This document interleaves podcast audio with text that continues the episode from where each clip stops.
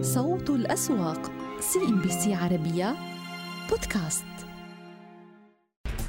أسعد الله أوقاتكم بكل الخير. إذا مشاهدينا نبدأ مع إغلاق المؤشرات الإماراتية. شهدنا تراجعات سواء بالنسبة لمؤشر فوتسي أبو ظبي أو حتى مؤشر سوق دبي. التراجعات الأكبر كانت بالنسبة لفوتسي أبو ظبي ب 21 نقطة المئوية. كنا قد وصلنا لمستويات ال 9200 نقطة وتجاوزناها وهي كانت مستويات قياسية بالنسبة للمؤشر. جاءت بدعم آه، الارتفاعات التي شهدناها على سهم آي إتش سي. التراجع عن هذه المستويات وهذه الضغوط البيعية اليوم هي عبارة عن تقلبات مبررة بحكم المكاسب القياسية التي وصل لها وسجلها المؤشر والمستويات الخاصة ب 9200 نقطة. أما بالنسبة لمؤشر سوق دبي تراجعنا بنصف النقطة المئوية ل 3311 نقطة. نظرة على الأسهم الأكبر وزنا بداية بالنسبة لسوق دبي. نلاحظ الضغوط على إعمار بنك دبي الإسلامي والإمارات دبي الوطني. بالنسبة لإعمار كان لدينا رالي على السهم من بعد الإعلان عن نتائج جاءت قياسية للعام الماضي مع التعافي التعافي في الاقتصاد والتعافي بالقطاع العقاري. دبي الإسلامي اليوم أيضا سجل تراجعات طفيفة والإمارات دبي الوطني لا ننسى طبعا الأخبار الأبرز المتعلقة بخروج السهم من قائمة الشركات الكبيرة بالنسبة لفوتسي. بالنسبة لسوق أبو ظبي قبل ذلك إذا الأكبر نشاطا بسوق دبي لدينا أعمار والعربية للطيران بكل الأحوال. أيضا شهدنا ارتفاعات على العربية للطيران من بعد التحول للربحية العام الماضي وسهم شركة سوق دبي المالي. تابعنا طبعا بالنسبة لنتائج القطاع القطاع المصرفي عن العام الماضي تراجع المخصصات بالنسبة للبنوك المدرجة بسوق دبي ب 36 في المئة. كان لدينا أيضا الأخبار المتعلقة بالجي إف إتش والتي اشترت تقريبا مليوني سهم ببورصتي البحرين وبورصة الكويت. في أبو ظبي شهدنا الضغوط اليوم تحديدا من القطاع المصرفي وتحديدا سهم فاب. تراجع بنقطتين ونصف النقطة المئوية اتصالات اليوم أيضا والعالمية القابضة. ولكن تحديدا بالنسبة ل IHC الارتفاعات التي شهدناها على السهم من بعد الإعلان عن نتائج العام الماضي وهي طبعا الوافدة الجديدة إلى آه، سوق أبو ظبي خلال العام الماضي. بالتالي هذه التراجعات قد تكون مبررة بحكم الارتفاعات التي شهدناها سابقا. بكل الأحوال فيرتي جلوب وأيضا مالتي بلاي ضمن قائمة الأكثر نشاطا. أشير فقط لمستويات السيولة. اليوم السيولة بسوق أبو ظبي يعني آه، ربما هي تقترب لأن تكون آه، تاريخية. مليار و600 مليون درهم. بينما بالنسبة لسوق دبي المالي سجلنا سيولة ب 262 مليون درهم وهذه إذا هي بالنسبة لإغلاقات كل من المؤشرين. تابعنا طبعا التحركات بالنسبة لأسعار النفط وأيضا التوترات الجيوسياسية بانعكاساتها على معنويات المستثمر الأجنبي. قال مصدران لرويترز إن شركة غلف كابيتال لإدارة الأصول في أبو ظبي تدرس تأسيس شركة استحواذ ذات غرض خاص أو ما يعرف بال SPACs يجري إدراج أسهمها في سوق أبو ظبي للأسهم. وأضاف المصدر أن الشركة التي تدير أصولا تبلغ قيمتها نحو 2.5 مليار دولار تعمل مع شركة الاستثمارات أو الاستشارات موليز على إتمام هذه العملية. كان بنك الاستثمار شعاع كابيتال هذا الشهر قد أعلن تقديمه آه، وتقدمه بيان تسجيلا إلى هيئة الأوراق المالية والبورصات الأمريكية لإطلاق شركة SPACs بقيمة ما بين 100 مليون و200 مليون دولار تدرج أسهمها على مؤشر ناسداك. أوضحت شركة أجيليتي المدرجة ببورصتي دبي والكويت أن حصتها في شركة جون مينزيز آه، ترتفع إلى 19% بعد عملية الاستحواذ الأخيرة. وكانت أجيليتي قد أفصحت في وقت سابق عن شرائها 5 ملايين و300 ألف سهم إضافي من شركة أو من أسهم شركة جون مينزيز البريطانية المتخصصة بخدمات قطاع الطيران بقيمة تصل إلى 32 مليون جنيه استرليني. هذا هو سهم أجيليتي. إذا بالنسبة لإدراجه في البورصة الكويتية آه، بالنسبة للافتتاحية آه، افتتحنا عند مستويات مرتفعة ثم بعض التقلبات على مدى آه، هذه الجلسة ليغلق على ارتفاعات بقرابة العشر النقطة المئوية. مشاهدينا طبعا كنا قد شاهدنا المراجعة نصف السنوية لمؤشر فوتسي بالنسبة للأسواق الإماراتية. شهدنا بعض التغييرات بالنسبة لبعض الأسهم. البداية مع سهم الإمارات دبي الوطني والذي خرج من قائمة الشركات الكبيرة. لم يعد يستوفي الشروط المتعلقة بهذه القائمة. هذا إغلاق سهم الإمارات دبي الوطني بالنسبة لجلسة اليوم 13 النقطة المئوية. ولكن لا ننسى بأن السهم تعرض إلى بعض الضغوط على مدى الجلسات الماضية. مكاسب السهم من بداية العام العام 2022 هي 2 في المئة. كنا قد شهدنا على آه، مدى الفترة الماضية نوع من التقلبات بالنسبة لمستويات السيولة بالنسبة لسوق دبي المالي الذي انعكس أيضا على السيولة التي تدخل للإمارات دبي الوطني. بكل الأحوال السهم كان قد ارتفع معنا في العام الماضي ب 31% البنك طبعا أفصح عن نتائجه المالية للعام الماضي والتي كانت إيجابية ولكن هذا الخروج من قائمة الشركات الكبيرة يتعلق بعدم استيفاء المتطلبات الخاصة بالسيولة. أيضا من الأسهم التي تم الحديث عنها هو سهم ألفا ظبي انضمام للشركات أو لقائمة الشركات الكبيرة على مؤشر فوتسي. بالنسبة للمكاسب اليوم على السهم هي بتقريبا ثلاثة في المئة. طبعا هي شركة وافدة حديثا إلى مؤشر سوق أبو ظبي يعني شهدناها في العام 2021 تدخل إلى السوق. هذا أداء السهم. بالنسبة لهذا الشهر شهدنا مكاسب بقرابة واحد ونصف النقطة المئوية أيضا من الأسهم التي تابعناها الصير حيث انضمت آه، إلى قائمة الشركات المتوسطة.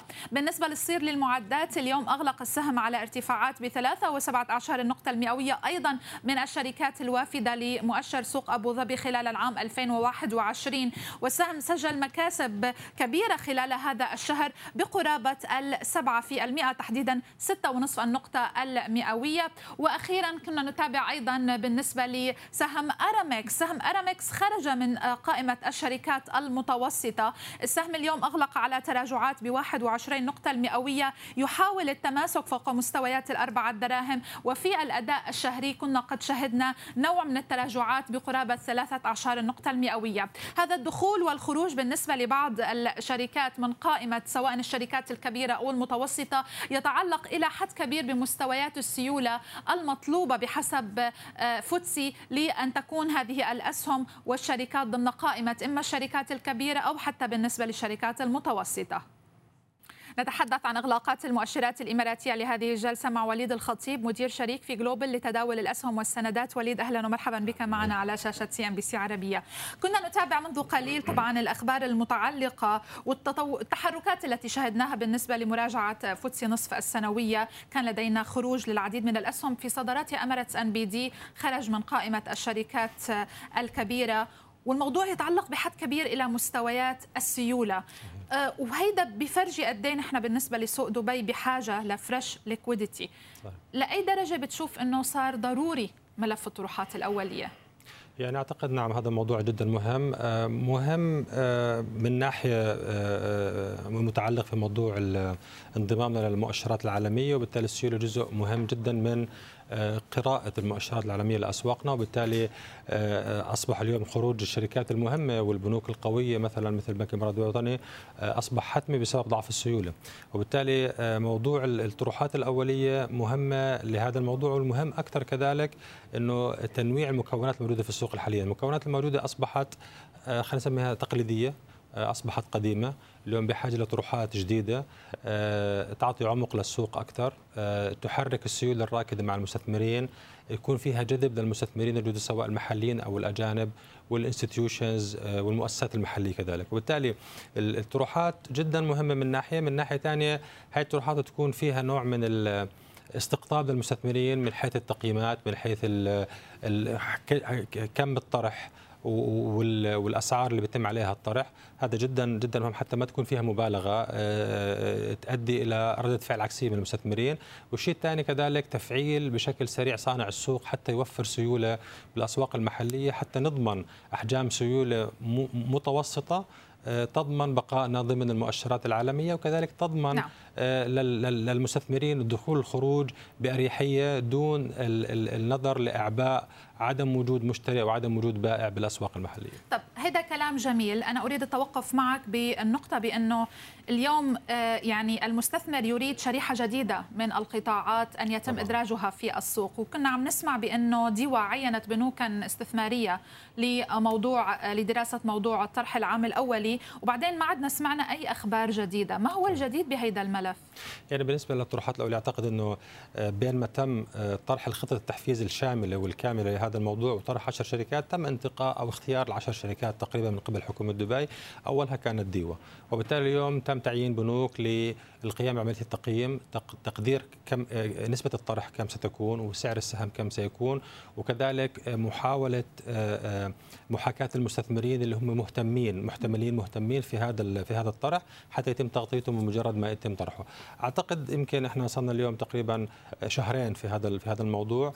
من المت... يعني من المتوقع أنه نشهد بداية الطروحات تكون في شهر آه، أربعة واللي هو قد يصادف شهر رمضان. وإن كنا دائما إحنا بنحب يكون الإدراجات والطروحات الجديدة والجيدة ليست بشهر رمضان بسبب خلينا السلوك السلوك السلوك العام بيكون في سلو داون في في في, في التداولات وبالسيستم ونمط الحياة مختلف. وبالتالي يعني حتى ما نخسر أهمية هذه الطروحات وزخمها إما أن تكون قبل بالتالي شهر ثلاث أو تكون بعد شهر رمضان اللي هو شهر خمسة. آه، لذلك هو آه، لكن إذا اضطرت الحاجة تكون شهر أربعة يعني لا حول قوه هذا هذا الظرف. ولكن نعم يجب أن تبدأ بشكل آه، سريع عملية الطروحات الأولية الخاصة بالحكومة وكذلك تفعيل صانع السوق كما ذكرنا لأنه حتى كذلك تأجيل صانع السوق هو آه، من شأنه أنه يعني يثبط من حركة السوق ولازم يكون هذا فعال بشكل سريع حتى نشهد سيولة أفضل نشهد اهتمام أكثر آه، اليوم نشوف التجربة نجحت في سوق ابو ظبي بشكل بشكل واضح وإن كان على اختلاف حجم السيول طبعا, طبعا. أكيد اليوم بين ابو ظبي ودبي ولكن دبي توظيف صانع السوق بالتزامن مع الطروحات الأولية أعتقد سيكون له آه، معنى مختلف بالنسبة للأسواق المحلية. طب وليد آه، ذكرت موضوع الطروحات اللي شفناها بسوق أبو ظبي، آه، يعني العام الماضي كان عام سيولة نقدية هائلة بالنسبة للأسواق، الفدرالي كان عم بيوسع بالسياسة النقدية وبالتالي البنك المركزي الإماراتي نفس الشيء، هلأ نحن عم نتجه لعملية رفع لمعدلات الفائدة ممكن تكون ب 50 نقطة أساس بمارس صحيح. وممكن يكون عندنا سبع عمليات رفع لمعدلات الفائدة، هل بتخاف من هيدا الملف وكيف ممكن يأثر على الطروحات الأولية الدولية بسوق دبي؟ لأنه البيئة الاقتصادية تغيرت عن العام الماضي. يعني مهما تم رفع الفائدة خلال العام الحالي حتى لو كانت سبع مرات أو حتى عشر مرات لن تصل إلى مستوى تكون مغرية للمستثمرين. آه، نحن نعلم أن المستثمرين اليوم بيعلموا تماما أنه هناك معدلات عوائد مرتفعة لما بيتم الاستثمار بأسواق المال بالمقابل في معدلات مخاطر. وبالتالي اليوم لو قارناها مهما ارتفعت بالنسبة للفوائد على الودائع البنكية يعني لن تصل إلى أكثر من 2% في حين انت اليوم تستهدف 10 و20 و30% لما بيقوم بكل الاستثمار بالأسواق المحلية. حتى العوائد ما زالت العوائد أو الريع التوزيعات على الأسهم هو أفضل من الفوائد البنكية حتى لو تم الرفع. لأنه اليوم إحنا متوسط توزيعات العوائد التوزيعات على على الأسهم المحلية بحدود ال 3.5 ل 4% بالمتوسط. جزء منها خمسة جزء منها ستة جزء منها ثلاثة بالتالي المتوسط نقول أربعة. بس ما بتتخوف أنه عوائد السندات العشر سنوات الأمريكية إذا ظلت عم تطلع فوق ال 2% ممكن تصير تهدد سواء ريع التوزيعات أو حتى آه، يعني شهية المستثمر لأنه بالنهاية السندات الأمريكية هي risk free بينما نحن عم نحكي عن أسواق أسهم. فبتخاف من هيدي المقاربة؟ دائما دائما. هو بيعتمد على طبيعة المستثمرين وشهيتهم بالنسبة لاتخاذ المخاطر. اليوم من يرغب بعدم اتخاذ مخاطر بيرضى بالعوائد جدا ضعيفة. ولكن من يرغب اليوم بأخذ بعض المخاطر وبالتالي هناك في reward أعلى بالنسبة بالنسبة له. ولكن دائما هذا الموضوع حتى لما كانت في السابق وكانت كانت معدلات العوائد الفوائد 4 و5 و6% كان السوق نشط. وبالتالي انه بيكون العوائد أفضل وبيكون الأرباح الرأسمالية من الأسواق. لا ننسى إنه الأسواق تستهدف يعني شغلتين. اولا عوائد ريع التوزيعات وكذلك أرباح الرأسمالية ال capital gain من من الاستثمار نفسه. صح. وبالتالي يعني سيبقى في أفضلية بالنسبة للأسواق المحلية عن ما هو موجود بالنسبة للودائع. إذا كان في financial product بالنسبة للبنوك اليوم تحقق 10% و15% سنوي. هذا موضوع مختلف بالنسبة للمستثمرين. طب ملف نتائج الشركات. نحن عن العام الماضي شفنا نتائج شركات الشركات كانت قياسية. صحيح. مش بس بمنطقة الخليج أو بالأسواق الإماراتية ولكن حتى عالميا لأنه كان عام التعافي. والواضح بأنه هيدي السنة مش رح تكون هيك رح يكون عندنا اتجاه أكبر نحو ما يعرف بال normalization حتى بالنسبة لل earnings هل بتتوقع بأنه السوق رح ي... والمستثمر رح يبلش يعمل ديسكاونت لهيدي الحقيقة؟ إنه هلأ نحن رايحين على فترة الأرباح مش رح تكون بنفس القوة اللي شفناها بال 2021 أرباح 2021 لأنه إحنا قارناها بالأرباح 2020 اللي هي كانت استثنائية وسيئة. لذلك شفنا نسب نمو مرتفعة جدا. تمام. ولكن حتى 2021 ما زالت متأثرة بتداعيات الأزمة اللي مرقنا فيها اللي هي تداعيات كورونا وما إلى ذلك.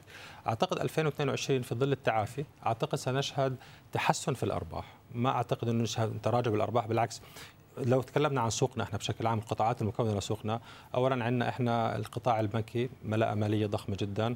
توظيف أفضل ارتفاع في قيم الأصول الموجودة للبنوك وبالتالي ما راح يكون في مخصصات خلال عام 2022 كما كان بالسابق بالعكس يكون في عكس. لمخصصات قد تكون إيجابية للقطاع المصرفي القطاع العقاري في ظل إيقاف المشاريع الجديدة وبالتالي أصبح نوع من التوازن سيعطي ارتفاع بالعوائد الإيجارية وبالتالي ارتفاع بقيم الأصول الموجودة بالنسبة للعقارات. وبالتالي التعافي تدريجي موجود اليوم خاصة في إذا تزامن كذلك مع مخرجات حدث إكسبو.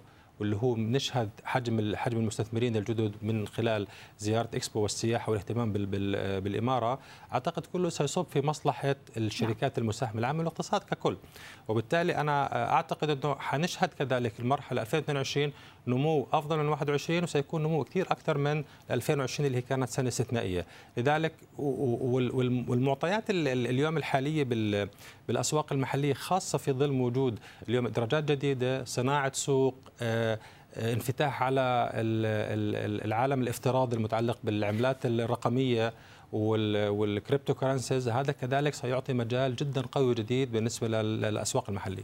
طب ملف ال SPACs وملف التوجه الخاص بشركات التكنولوجيا للإدراج عن طريق ال SPACs وليس بالأسواق المحلية بالوقت اللي نحن المستثمر بده هيدا النوع من الشركات صحيح. تكون موجودة بالسوق المحلي، هل بتعتقد بأنه يعني ممكن تتغير هذه الصورة خلال العام 2022 هذا تغيير جوهري ومهم جدا وحقيقة هو توجه توجه صحيح بالوقت الصحيح. ان اليوم نغير النمط التقليدي بالأسواق المحلية. اليوم إدراجات الإدراجات الجديدة اللي هي التكنولوجيا سواء كانت عن طريق SPACs أو عن طريق الإدراجات المباشرة. كلاهما سيكون بالنسبة للمستثمر جيد، نعم إن كانت ال SPAC هي فيها مخاطر أعلى لأنه أنت بتستثمر بشيء غير معروف وبالتالي بعد ذلك بيتم تحديده يعني شركات startups يعني بالضبط start up ولكن اليوم الشركات القائمة والجيدة اللي هي ممكن تكون صار لها فترة تدرج بالأسواق سيعطي نوع يعني ما عندنا شركات تكنولوجية إحنا بالمرة في اسواقنا المحلية وبالتالي هذا قطاع مهم جدا. وهو القطاع الأهم اليوم على مستوى العالم بالنسبة ل ل ل لكل أسواق العالم واحتياجاتنا اليومية أصبحت. وبالتالي هذا مرتبط زي ما ذكرنا بال cryptocurrencies مرتبط بال fintech مرتبط بالمنتجات المالية مرتبط بكل شيء يعني حتى القطاعات الموجودة اليوم سيكون فيها ترابط مع هذه الشركات التكنولوجية. وبالتالي هذا نعم سيتغير يعني نعم. تغير جوهري وجذري بالنسبة لنمط الأسواق المحلية اللي إحنا عم نشهد. بالإضافة لأنه ممكن يكون كمان نشهد financial instruments ال المتعلقة الأدوات المالية المتعلقه بهذه الإدراجات ستغير وجهة التداولات بشكل عام من حيث المخاطر والعوائد وضمانات رأس المال وأشياء متعددة جدا سيتعلمها المستثمر مع مرور الوقت شكرا جزيلا لك وليد الخطيب مدير شريك في جلوبال لتداول الأسهم والسندات شكرا شكرا. بعد الفاصل مشاهدينا نتحدث عن آخر التصريحات التي سمعناها من السيد أمين الناصر الرئيس التنفيذي لشركة أرامكو السعودية وكيف تعافى وتعامل السهم مع هذه التصريحات. مستويات قياسية جديدة حققها سهم أرامكو السعودية بصعوده لمستويات الأربعين ريال لكل سهم. كنا قد بدأنا العام 2022 والسهم يتداول عند قرابة ال 35 ريال و55 هللة. كيف كانت رحلة صعود السهم من بداية العام؟ كيف هي الأرقام المالية للشركة؟ والأبرز من ذلك ما هي الملفات والعوامل التي ساهمت بهذه الارتفاعات القياسية؟ إذا هنا نراقب ثلاثة يعني ثلاثة معايير. البداية نحن ننظر إلى سهم أرامكو السعودية بالإضافة لمؤشر السوق السعودي وخام برنت ولاحظوا بأنه لدينا correlation أو ترابط ما بين الثلاثة سواء أسعار النفط مؤشر السوق السعودي وأيضا سهم أرامكو. وهذا الرحلة التي شهدناها في الصعود تزامنت بالنسبة للثلاثة ليخترق سهم أرامكو مستويات الأربعين ريال لأول مرة في تاريخه. نعم ارتفاعات أسعار النفط جزء كبير من الارتفاعات الارتفاعات التي شهدناها بالنسبة لسهم أرامكو ولكن هناك ملفات أخرى سنتحدث عنها. ساهمت برحلة الصعود وصولا للأربعين ريال للسهم. بداية كان لدينا الأخبار التي تتعلق بتحويل 4% من أسهم أرامكو إلى ملكية صندوق الاستثمارات العامة. كان لدينا بعد هذه الأخبار تقارير إعلامية أشارت إلى احتمالية أن يكون هناك طرح لحصة إضافية من شركة أرامكو السعودية في مؤشر السوق السعودي. ولكن الأخبار الأبرز هي التصريحات التي سمعناها من السيد أمين الناصر الرئيس التنفيذي لشركة أرامكو السعودية والذي تحدث بأن آه، هناك طلب مرتفع من آسيا هناك تعافي للطلب العالمي آه، على النفط خلال هذا العام وبأن آه، يعني هو يرى بأن السوق النفطي اقترب للعودة لمستويات ما قبل الجائحة بما يتعلق في المعروض. ولكن السيد أمين الناصر أيضا أشار لأن هناك ضعف كبير في الاستثمار أو ال investments أو ال capex بقطاع النفط والغاز وهو ما قد يقوض استقرار ويعني الموارد النفطية المتوفرة بالمقارنة مع مستويات الطلب العالمي التي نشهدها. هو تحدث حتى بالأرقام بأن نسبة الاستثمارات اليوم أو حجمها عند 350 مليار دولار هي غير كافية. لتلبية الطلب العالمي على النفط. وقال بأن أرامكو تقوم بما يجب أن تقوم به فيما يتعلق بالاستثمارات ولكن لا يمكن لشركة واحدة أن تقوم بذلك بينما بقية القطاع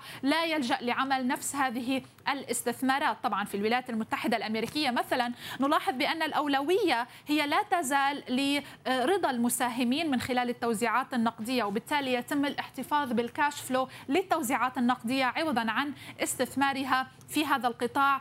عموما النتائج المالية المتوقعة لشركة أرامكو السعودية ستصدر في الحادي والعشرين من مارس. آه، طبعا وهناك توقعات بأنه سنشهد آه، ارتفاع بأكثر من 113% بالأرباح الصافية. لا ننسى بأن شركة أرامكو السعودية تقوم بعمل أعلى توزيعات نقدية بالقطاع ولو أن عائد التوزيعات أقل لأنه عائد التوزيعات بالنسبة لأرامكو هو تقريبا 3.7% بينما مثلا بالنسبة لأكزن موبل نتحدث عن 4.5% والسبب هو أنه تقييمات آه، أرامكو أعلى من تقييمات أكزن لأنه السعر مقوم بقيمة أعلى إذا ما نظرنا إلى آه، الفروقات. ولكن تبقى أرامكو لديها أعلى أرباح لديها أعلى return on invested capital أو عائد على الاستثمارات يقدر بتقريبا 21% بينما بالنسبة لهذا القطاع هو بقرابة آه، الأربعة في المئة إذا ما تحدثنا عن ال median. وحتى ال return on equity أو العائد على حقوق الملكية بالنسبة لشركة أرامكو هو الأعلى في القطاع عالميا.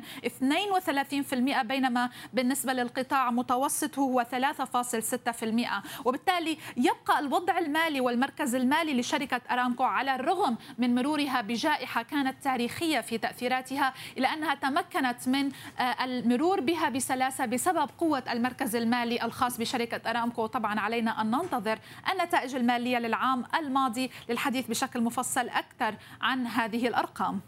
بالنسبة لإغلاقات المؤشرات الكويتية اليوم مستويات السيولة سجلت 88 مليون دينار كويتي. المكاسب كما نلاحظ الأكبر هي بالنسبة للمؤشر الأول الذي سجل مستويات قياسية جديدة ارتفاعات بثمانية أعشار النقطة المئوية. لم يكن لدينا الكثير من الأخبار سوى الأخبار المتعلقة بارتفاعات أسعار النفط وتحديدا بالنسبة لسعر برميل النفط الكويتي. صوت الأسواق CNBC عربية بودكاست. إغلاق إيجابي للسوق السعودي. اليوم عم نواصل طبعا المكاسب لأعلى المستويات منذ 16 عاما.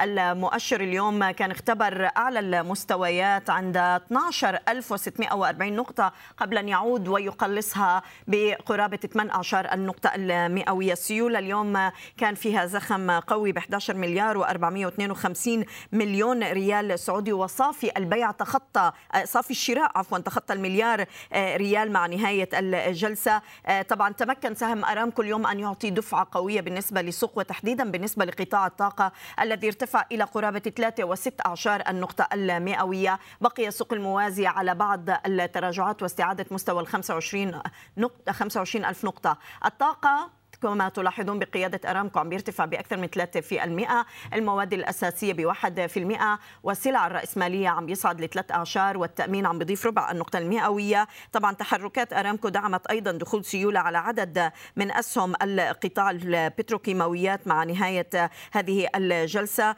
ورأينا طبعا القياديات عم تتحرك بشكل إيجابي بقيادة السهم. الراجحي بقي عليه بعض الضغوطات بعد التوجه لعملية زيادة رأس المال. لقرابة ال 40 مليار جنى الأرباح اليوم لمستوى ال 164 ريال 40 هللة خاسرا 2% سابق عزز من مكاسبه لنهاية التداول بواحد ونصف النقطة المئوية. البنك الأهلي السعودي أضاف 6 أعشار أرامكو السعودية 4% 39 ريال 25 هللة. اليوم عم نتداول مع هذا الدخول للسيولة وبالتالي عم نتحدث عن أعلى المستويات على الإطلاق منذ الإدراج بالنسبة للسهم. جبل عمر ارتفع وارتد للنطاق الأخضر بست أعشار النقطة المئوية مع نهاية التداولات.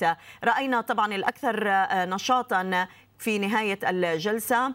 دار الأركان بالصدارة 55 مليون و600 ألف سهم. أرامكو السعودية استحوذ السهم على 39 مليون و658 ألف سهم. الإنماء الجزيرة وكيان جميعها ضمن القائمة النشطة. وتحركنا ضمن الارتفاعات على بعض الأسهم. اليوم علم عم بيتصدر القائمة بأكثر من خمسة وربع النقطة المئوية.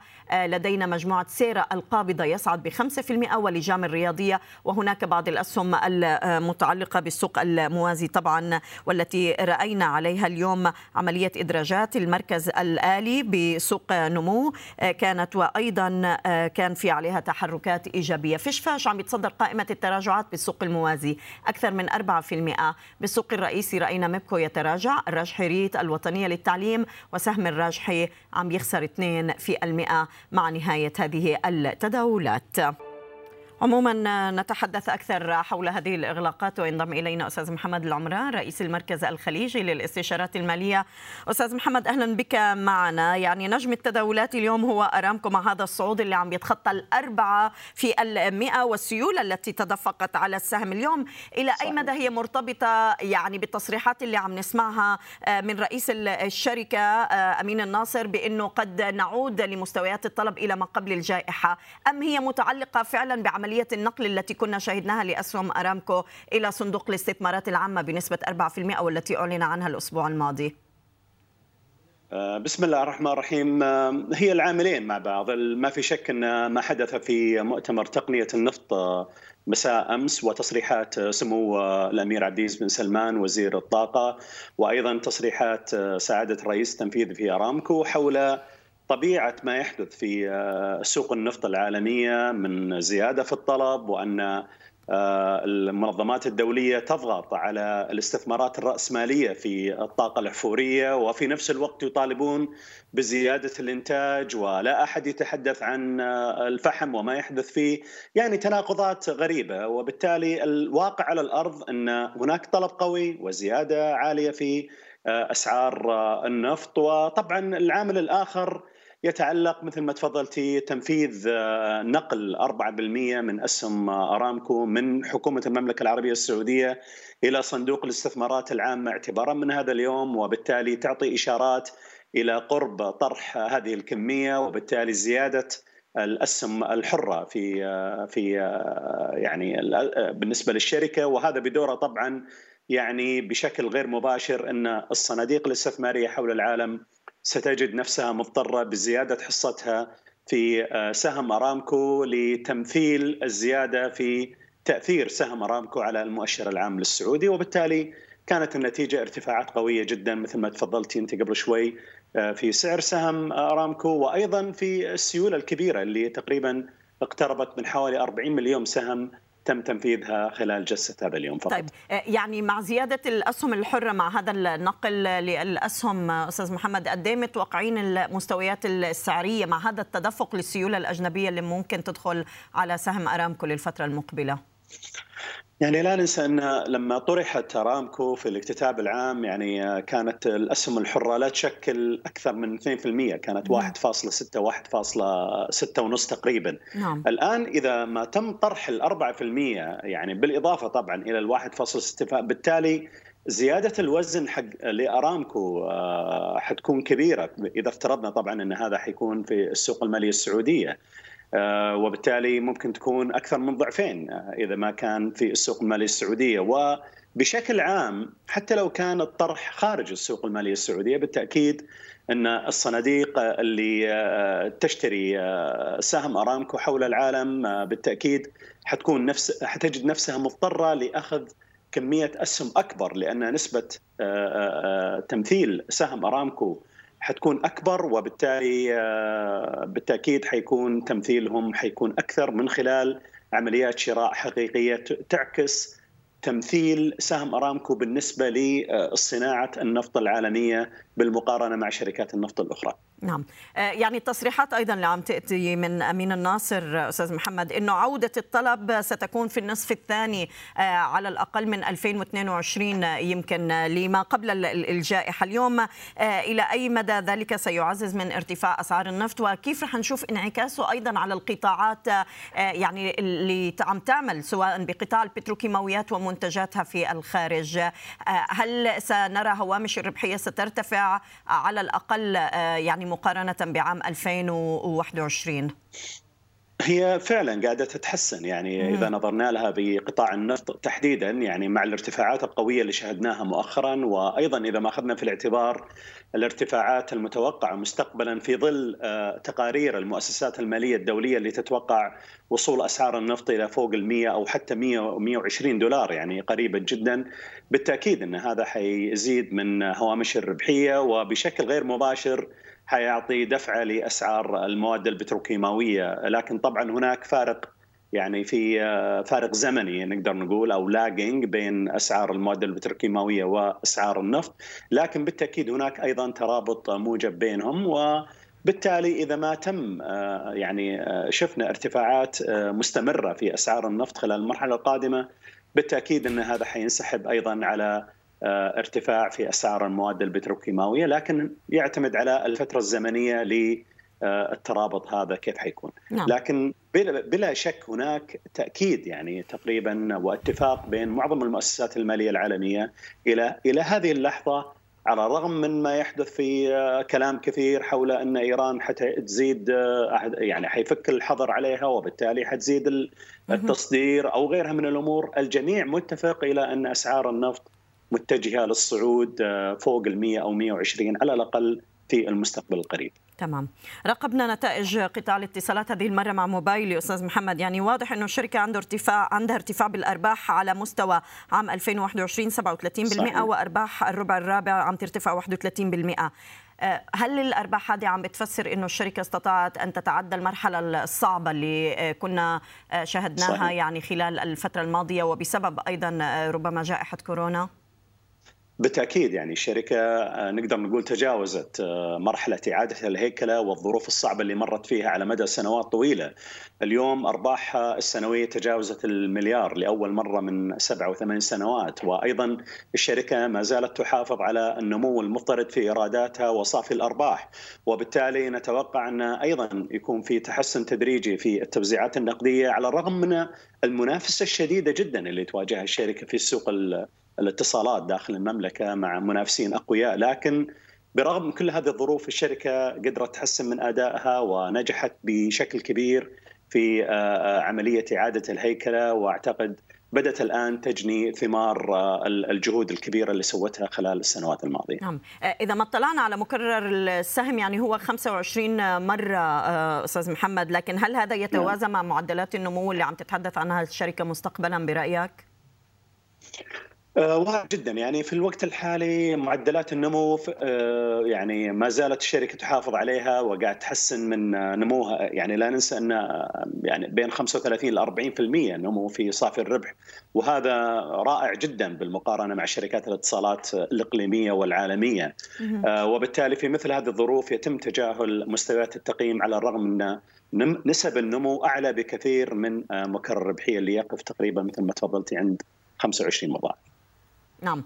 طيب آه، خلينا أعود للتاسي الآن. يعني اليوم تحركاته كانت مرتبطة جدا بسهم أرامكو لكن على مستوى ما يدور في المنطقة من حذر وأيضا على الأسواق العالمية أستاذ محمد. نعم. والتصريحات اللي عم نسمعها من واشنطن أنها قد تلجأ إلى قطع العلاقات مع بعض البنوك الروسية. يعني ما هو تفسيره وإلى أي مدى ممكن نشوف انعكاسه على بعض ال يعني القطاع المصرفي ربما الخليجي إذا ما أقدمت عليه واشنطن؟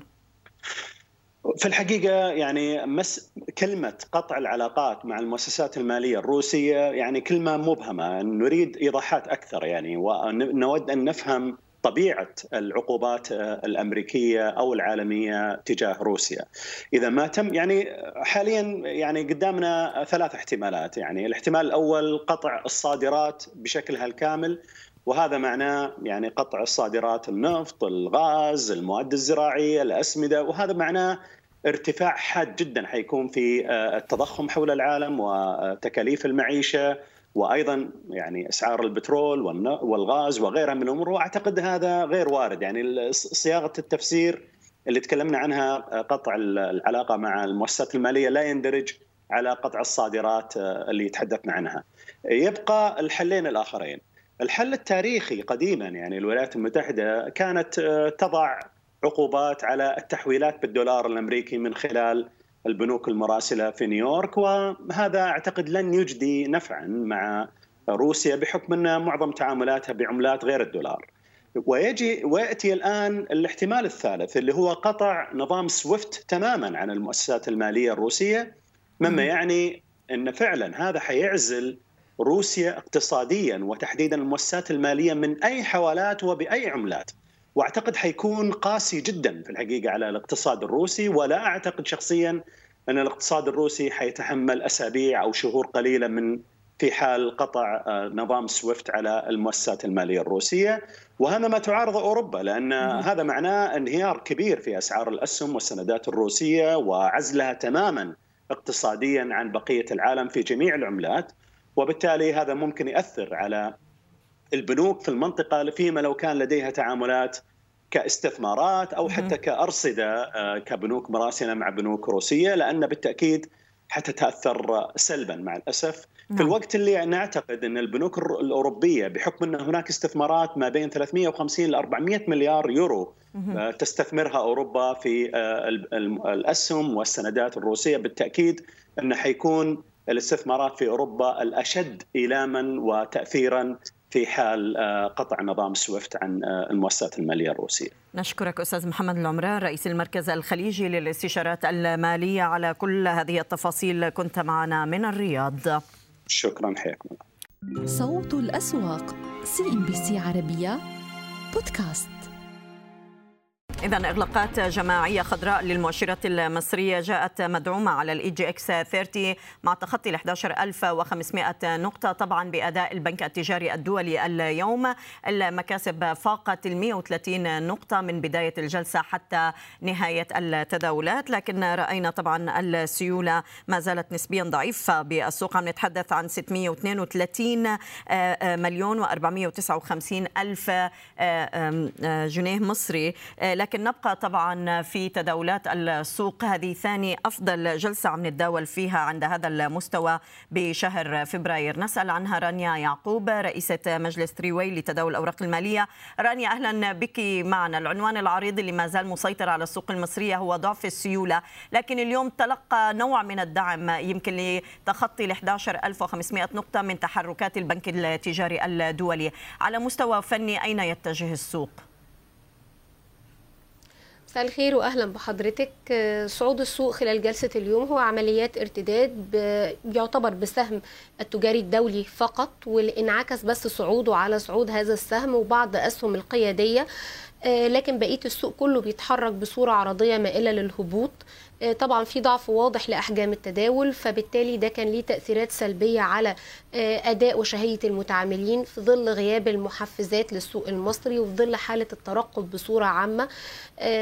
مش هقدر أقول إن السوق المصري بيتأثر قوي بالأسواق العالمية هو بالطبع بيتأثر بالأسواق العالمية ولكن يمكن الأسواق العالمية صعدت في الربع الأخير من 2021 طبيعي إن هي تدخل في عمليات جني أرباح طبيعي إن يبقى عندها حالة ترقب ومخاوف من ارتفاع التضخم وبالتالي توقعات ارتفاع الفايدة وخروج السيولة منها مضاعف ربحية مرتفع للأسهم أو للشركات في هذه أو للأصول في هذه الأسواق. ولكن في الحقيقة السوق المصري للأسف إحنا ما زالت الأصول المصرية رخيصة ما زلنا بنتداول بمضاعف ربحية منخفض فبالتالي فكرة الترقب إحنا بنترقب دخول سيولة مش خروج سيولة المفروض في هذه الفترة. نعم. طيب وما زلنا عم نراقب هرمز. يعني رأينا اليوم بعض المكاسب اللي عم توصل السهم أيضا لقريب مستويات ال 18 جنيه رانيا اليوم الشركة عم تعلن رسميا تعيين جولمان ساكس مستشار مالي لصفقة بنك أبو ظبي الأول. اليوم برأيك مع هذا التعيين لمستشار دولي لقراءة ملف الاستحواذ يعني إلى أي مدى راح نشوف عملية تغيير في المعايير مقارنة بعمليات الاستحواذ اللي كانت عم تستهدف سهم هيرميس بالفترة الماضية ويمكن يعني لم تكن ملتزمة بنفس المعايير الدولية التي قد تفرضها جولدمان ساكس في الحقيقة يمكن هذه الصفقة بتعكس عدة أمور هامة جدا. فكرة التقييم فكرة القيمة السوقية للأصول المصرية. إحنا بنتكلم النهاردة عن EFG هيرميس أحد بنوك الاستثمار وأكبرها في منطقة الشرق الأوسط. شركة بيتبعها عدة شركات هامة جدا وفي توقعات لتدفقات نقدية مستقبلية جيدة خلال الفترة القادمة للشركات التابعة ليها. بتستثمر في عدة مجالات سواء بقى إقليم وكمان شركات محلية وإقليمية وعالمية. فبالتالي فكرة النهاردة أن أنا أجي أقيم هذا الكيان تبعا للقيمة السوقية ده تقييم خاطئ بصورة كبيرة. وده اللي بيخلينا نقول أن الأصول المصرية رخيصة لأن في للأسف جانب الطلب تم التأثير عليه نتيجة ضغوط كتيرة جدا حصلت خلال الفترة الماضية. بعض هذه الضغوط كانت بقى ضغوط, ضغوط محلية كانت غياب محفزات كانت قضية ضرائب أرباح رأسمالية كانت إلغاء كان في إلغاء عمليات كان في عدة ضغوط ضغطت على السوق المصري وعلى شهية المتعاملين أثرت على الطلب اللي موجودة على الشاشة فبالتالي أثرت على القيمة السوقية. فبالتالي ما يحدث الآن هو أمر طبيعي جدا أن مجلس الإدارة يعين مستشار مالي مستقل علشان يحدد القيمة العادلة وده حفاظا على مصالح المساهمين في الشركة والمستثمرين في الشركة. لأن إحنا قبل كده شفنا في عدة حالات استحواذ على مدار السنوات الماضية في بعض الشركات. تم تعيين مستشار مالي مستقل وبيطلع القيمة العادلة بتكون أعلى من القيمة السوقية. وهنا ده بيبقى نوع من الإفصاح للمستثمرين في الشركة. إن العرض المقدم أقل من القيمة العادلة وبيتم فتح فتح عملية الاستحواذ وبنلاقي إن المستثمرين مش بيضعوا أسهمهم ومش بتتم عملية الاستحواذ لأن هم شافوا فعلا إن القيمة العادلة لاستثمارهم أعلى من القيمة السوقية. نعم. عموما عم ترد أخبار عن هرمز الآن أيضا يمكن في جانب آخر. شركة تابعة للمجموعة عم بتوقع صفقة بقيمة 25 مليون دولار مع شركة ترانسمار لشراء سفينة نقل بحري. تبلغ القيمة الإجمالية لعقد هذه السفينة بنحو 33 مليون دولار. هذه اذا أخبار تابعة أيضا لشركة هرمز. لكن رانيا ما زلنا عم نراقب أيضا فوري يعني السهم مع تراجعات السوق عم يتراجع وبقى له فترة عم يرزح تحت الضغوط. إلى أي مدى موضوع زيادة رأس المال قد تبقي السهم لفترة طويلة إلى حين أن يتم تنفيذها يعني تحت هذا الضغط؟ رغم بعض الأخبار الإيجابية اللي بيتم نشرها عن الشركة وهي شركة بتعمل في قطاع واعد وشفنا هذا القطاع عالميا خلال السنتين الماضيتين بيحقق طفرات كبيرة جدا ويمكن انعكست على أداء السهم اللي صعد من أسعار اكتتابه الستة جنيه صعد بطفرات كبيرة جدا.